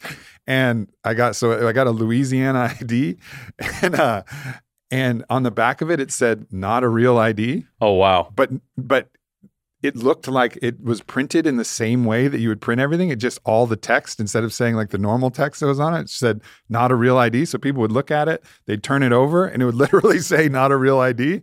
And that's I guess how they did it legally. Was so, yeah. I was gonna say that so they can so people would just sell like look at it and be like, all right, because that like they would just not expect to see it. But anyways, I'm in the farm. I'm 19, and I'm looking at I'm looking at the women who are on stage, and I'm thinking to myself, and I was really frustrated as a lover at that point. Like I never was able to be with the the woman that I really liked. I would be like so, uh, so obsessed and like writing poetry for some some you know girl that I was just like dreaming about being with and it never worked out. And but I had some nice relationships, but it was always like while I was looking at somebody else, they would be looking at me and they'd be like, "Oh yeah, okay, I guess we'll do this." It's in the meantime, convenient. in the meantime, you know, in the meantime, You're we'll have- biding time. Like Yeah. you had the trust fund yeah, was totally. where your eye was, but you're biding time with Totally. the other ones. Totally. So in that moment, I just started getting tears in my eyes, and I made this solemn vow. It was like, I will do whatever it takes in this world. And I was sipping Crown Royal on ice, and that was kind of my drink when I was younger. I had three older stepbrothers, so I was drinking whiskey from when I was 11. I managed to make it out all right. This is not a recommendation to do that. Uh, but anyways, I'm drinking drinking my whiskey, and I'm watching this. I was like, I'll do whatever I need to do to be as awesome a human in all all categories from success to knowledge to humor to money to strength to whatever the things that make a man attractive i'm going to be that so that i could ask one of these girls on a date and they would say yes you know and it was like this solemn vow and some part of me was yes i want to offer and I also deeply wanted to impact the world i felt like i always had a message to offer the world that was important that was early early currents and it shifted a lot but those were some of the early sparks so both of these things were in tandem my desire to contribute to the world and my desire to make myself the type of man that could get the girl of my dreams right? Both of those were intact. And actually, through my polyamory journey, which was eight years, and I had an amazing partner, Whitney, and we had a great relationship, but I was still polyamorous. So the, de- the desire to find another beautiful woman that would like me was still a deep part of my motivation. Then I meet Vylana. Holy shit, she is the woman of my dreams. I fucking did it. I won. I won the game. That solemn vow that I made to myself, which was to be the most holistically awesome person, so that when I found the the woman of my dreams, she would want me. It worked in some way, and and again, it was a holistic desire. I wasn't singularly focused on money or power. I was, gonna- I was anything gonna say because there's two ways that can go. You have a lot of guys that have that motivation, but they do it with the sake of money and power. Like if I have this car, if I have this kind of house, if I have this kind of club, I'm going to meet these kind of women. Um, the way you approached it, I would say, is the right way to approach it because you have a lot of people who, how do I attract this this person in my life? Well, you become the person that is worthy of someone like that and worthy of someone like that. Yeah. Honestly, And if you're if you're attracting, like you get what you're fishing with. If you're fishing with money and you're fishing with these other lures, like you're going to catch a fish that is attracted to that type of lure. Like I wanted them to be attracted to my essence. Hmm. That's the real type of it's a great way to look at things too because i always have this, this similar um, outlook the men that try and attract women with money it's like why do you want that though like is money all you have to offer? Right. you don't believe you have anything else. And so you'll see a lot of people lead with the one thing they feel they have to offer. And you'll see people that are very attractive and they won't develop any other character trait. They'll just focus on their looks. Yep. do you want someone who only wants you for that one thing though? Because that one thing is likely not it's not always going to be there. Right. like there's a risk you could lose that one thing. And you're not going to attract what you actually want, you know, which is someone who loves you for you. and allows you to be you and allows you to grow and you know you don't feel that you have to put on a front for them Yeah. and you don't feel like you have to you know i, I think that you're talking about people with power I, I see this being an issue if if you were someone who's really famous and you were like a musician for example and you attracted someone because you were in a band um, where are you 10 years from now when you're no longer touring though and you're no Yeah. longer that musician like do they still want to be with you or are they just attracted to the musician the lead guitar player and the lifestyle kind of thing Yeah. and I can see why someone in that kind of limelight would have a very hard time trusting people. For sure. You know, and I think the it's also you have to be aware of the other side of that, the shadow of that, which is I just want someone to love me as I am. So I'm just going to sit around and play fucking video games and not read books and not go to the gym Yeah, because yeah. I want them just to love me as I well, be better. Like it's okay to be better. you know what I mean? Like you want someone just as slovenly as you. Like yeah, you- exactly. are you attracted to yourself? You want someone that's exactly like you right Uh-huh. now. Chances are you don't. Right. The people that are like that are probably still looking towards these people like you are. They're looking towards these these women or men that are you know powerful, status, uh, attractive, artistic, and they're thinking, I want someone like that, but I want them to love me for who I am. Mhm. It's like it's not going to happen, Yeah. man. Because who you are is kind of a piece of shit right now. yep. So all right. So I'm bringing this all the way back around to kids. So fundamentally, okay, I meet my I meet my dream woman. I'm so fucking happy in this marriage. It's unbelievable. I love her so much. It seems much. that way. I like to love her it. so much. She's uh, yeah, amazing. I like seeing the way you champion her. It's cool. Oh, she's the fucking best. It's so easy. And I get emotional just thinking about it because literally, like, this is my dream. And I, I fucking got it more than anything else. This was like one of the deepest desires of my life. And here I am. And it's, and it's fucking there. And it's amazing. And it's, it's better than I ever could have imagined. And sure, it has its challenges and it's not all Pollyanna Every relationship does. fairy though. tale fantasy. It has its own difficulties, of course. But like I got I got there. And so one of the challenges now that I'm there, this big thing that's been motivating me my whole life, which is to be awesome so that women will like me. I'm like, well fuck. I've got the, I got the woman of my dreams and she really loves the deepness of my core essence. And so the desire to be awesome, I can't motivate my, myself the same way. So I still have the desire to help the world, but also I'm doing a lot for the world and also, you know, the people who I love are are well taken care of. So it gets me starting to think about so there's sometimes like a crisis of me really caring. Like I'll be like, man, I really I, I really have this idea to produce this thing or create this thing and and I'm kind of forcing myself to do it out of my own like diligence and dedication and and it, but it's it's a push rather than a pull getting pulled by this motivation.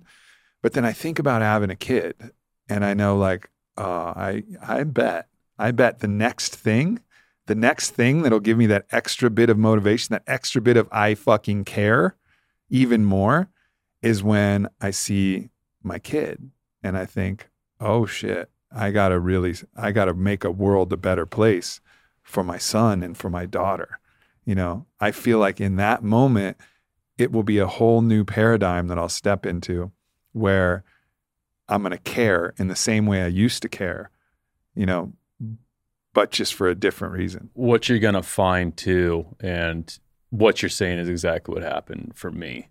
Um, what I found and what I believe you're going to find is too when you're when you become a father, you think if I were to die, what would my kids remember me by? And it almost forces you to step up and be a very courageous individual and to be someone that your son or daughter be proud to say mm-hmm. that was my dad.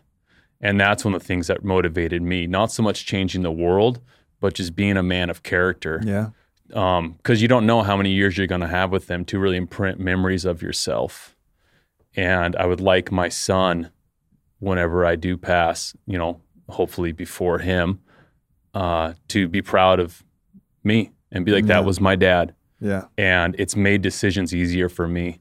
It's made it's made it very it's simplified a lot of complex issues in my life because um, I no longer am as concerned with how other people perceive me as long as my child perceives me a certain way. Mm-hmm. And the analogy I use for this is I used to be someone who hated when people brought kids to a nice restaurant. I, I, couldn't stand it. Yeah. I was like, what the fuck are you doing? Especially when I lived in New York City. yeah, for sure. But now I look at those people and I'm like, fuck yeah. Like that's a person who truly doesn't care because they know all of you are going to be upset with them. Yeah. But what they want to do is they want to have a nice meal with their kid and perhaps they want their kid to try this dish here that makes the best – you know, key lime pie there is. They want that kid to experience that. And they're here to give them that. And they don't give a fuck what any of you think about it. Mm-hmm. And so I tell people, I say, you want to know someone who truly doesn't give a fuck? It's someone bringing a kid to a five star restaurant. and yeah. and so I, am like that now. Like I take my kid. I was down on Rainey Street yesterday with my son, walked into a bar with him because I wanted some barbecue food from that bar. And like, I don't care if you don't want a kid in your bar. Like I'm walking in with him. He's fine. Yeah, I'm going to hold him the whole time. Yeah. Um, and it's just made me so much more carefree as an individual because your whole purpose is trying to give them memories and show them life and from a writer's perspective um, the book i'm working on now is a similar idea i told myself you know if, if i were to die what would my son remember me by i was like i need i feel the need to write a memoir i used to think that writing a memoir before the age of 50 was very like self uh, it, it, was yeah self-indulgent. It was like who who the fuck are you to write a memoir under fifty? Like you haven't lived, you haven't sailed the world on a ship. Like you're not someone to talk about it. yeah. um, but now I'm like, man, I just want to write one because I do feel like people can relate to my story. I've had a lot of good feedback from when I have talked about it on various podcasts. But also, I just want to write it so if something happens, my son could read it and be like, get a pretty good grasp of who his dad was. Yeah, yeah, that's that's beautiful to think about. I also think about too there's lots of little aspects of myself that I know I want to change, but you know, I can get by without changing them. But if I have a, a child that I know that I'm going to imprint those characteristics, uh-huh. like so many of my dad's neuroses, he didn't try to pass them on to me. He didn't teach me his neuroses. Mm-hmm. I just got them. Fear of like he had an intense fear of getting like sinus colds and just regular things like that. It was like he was so stressed about it. And that passed on to me. you know, like I fucking get so like if I start to feel a tickle in my nose, I'm like, oh God, here it comes.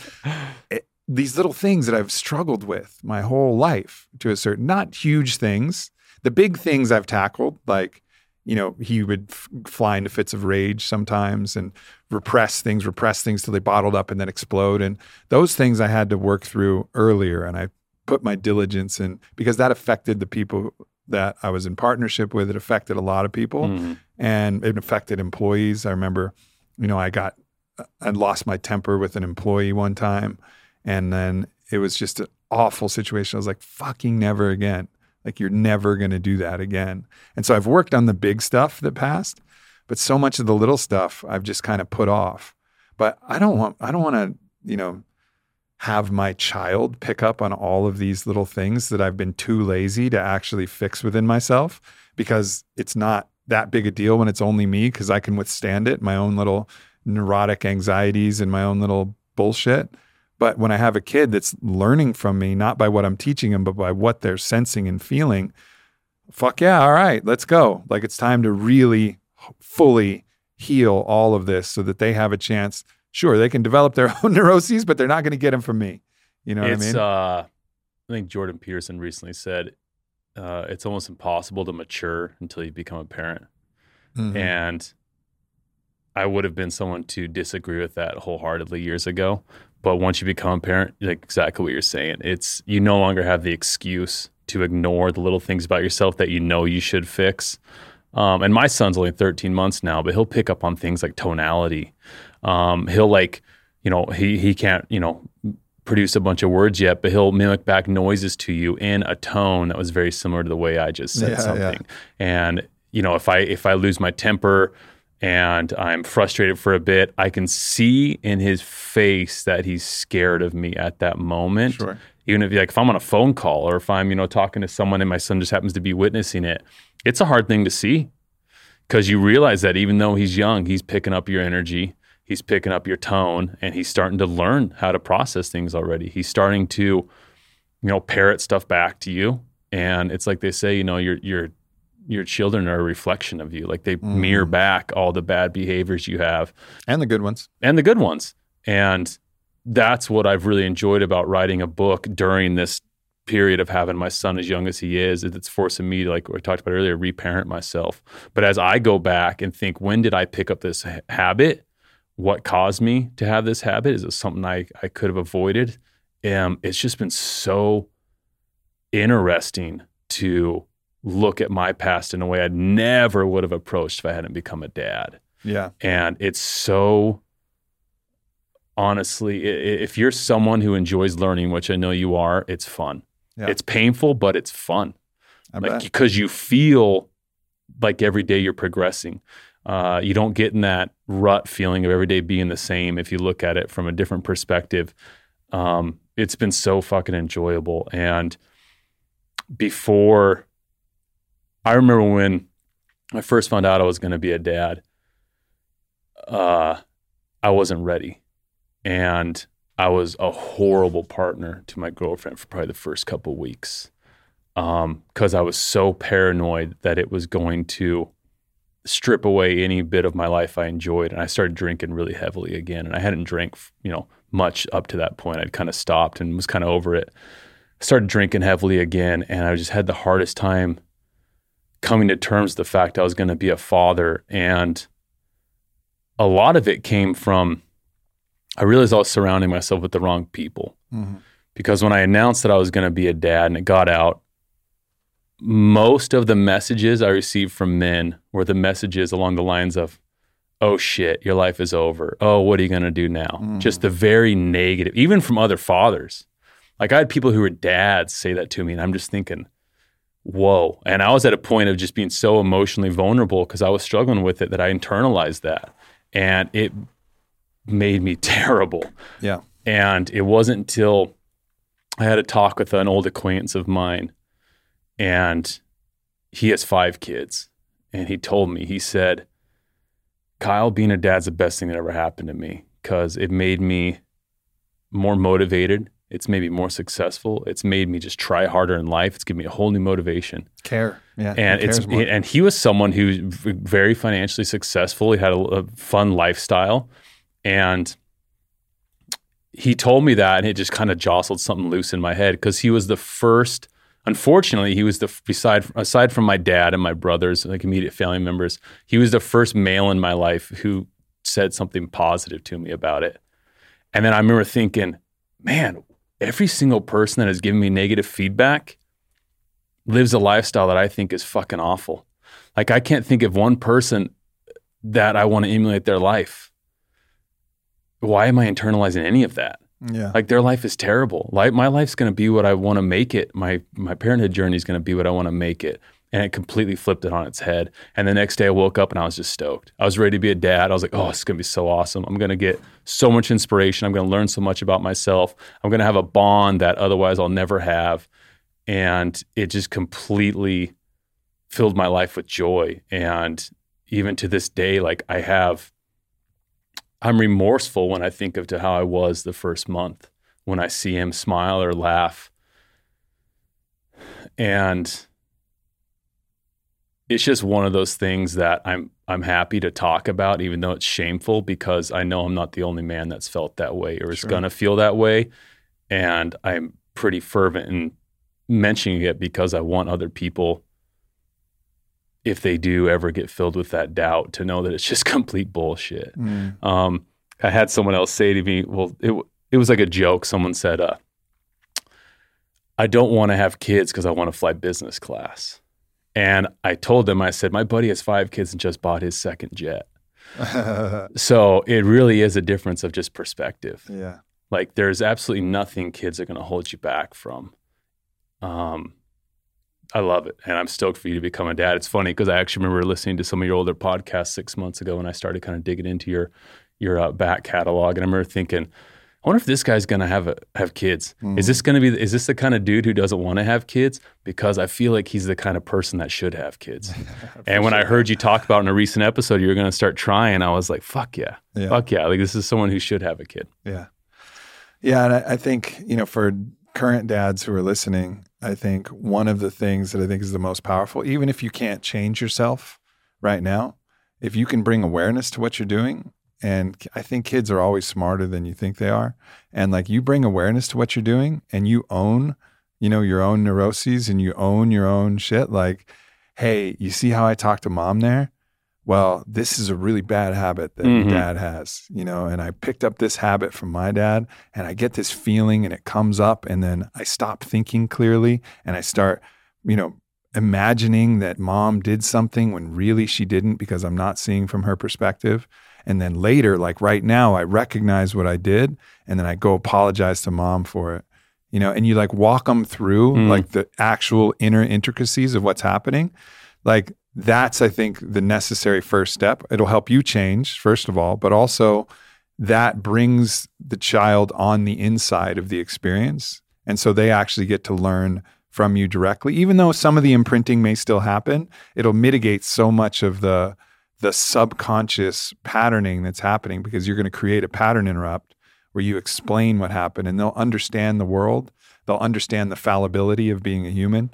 They'll understand so many things. And even though I'm not a parent yet, I just I know that from all my sisters and all the people and my own, you know, being a child myself, like if I could just have understood everything a little bit better and really gotten it and like really been able to be on the inside, I think that's the that's the first most important step.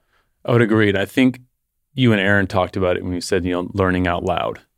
It's, Yeah. it's that ability to own up to your mistakes and admit that you're still human yourself. And it's probably the best thing you can pass on to any child is just not having shame or guilt when you make mistakes. Like Yeah. that happens. Like you own them and you learn from it, and it's okay to talk about it. And that's something that I, whether it was intentional or not, I, I can imagine it was not intentional. I didn't have a lot of that growing up because of the religious aspect. Yeah. Because it seemed like the answer to everything was scripture or prayer and stuff. hmm And it's something that I just do not want my child to feel in any way, shape, or form. Like, I don't want him to feel like there's someone looming over him, judging him for everything he does.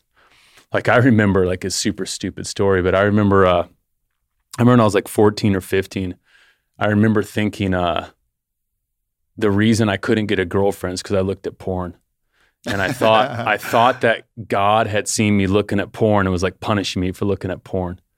And at that age in my life, I didn't have enough to really kind of pull back from and realize that was a bullshit belief. Yeah. But like that kind of shame and guilt and feeling like something's always judging you is just, it's awful. No, it's not Awful. the way. Well, Kyle, let's do this again when I have kids, man. Absolutely. That'd be I want to I want to come back and I'd have that to. conversation with Yeah. you, and uh, it's been a real ple- real pleasure, Yeah, brother. Thanks for having me on. It's been Absolutely. You got a bunch of books. You got a new one coming out, right? Uh, new one's like that's the newest one. Speech therapy is the therapy? newest one. I have one What's in the the, book wor- signing for? Is it is it for book this one? signing is actually for my older books called Fucking History, and it's uh it's like a humorous approach on a bunch of historical stuff that people might not have known. So Yeah. I'll actually be doing the book signing tomorrow for that one because that one went through a major publisher, and the publishers are the ones that set all that up. Yeah. Dope, man. Well, this is awesome. Um, follow you where? Where can people find more of your stuff? And Yeah, if you go on Instagram or Twitter, SGRSTK, or just type the captain, you should find it. Yeah. Right on, brother. Thanks for coming on and much Thank love, you. everybody. Peace. Thanks for tuning into this podcast with Kyle Creek, everyone. If you're listening to this podcast right now, I'm at Burning Man, but I will see you next week on the podcast. And I look forward to telling you about all of the crazy stories of everything that is surely going to be happening at Burning Man. Much love.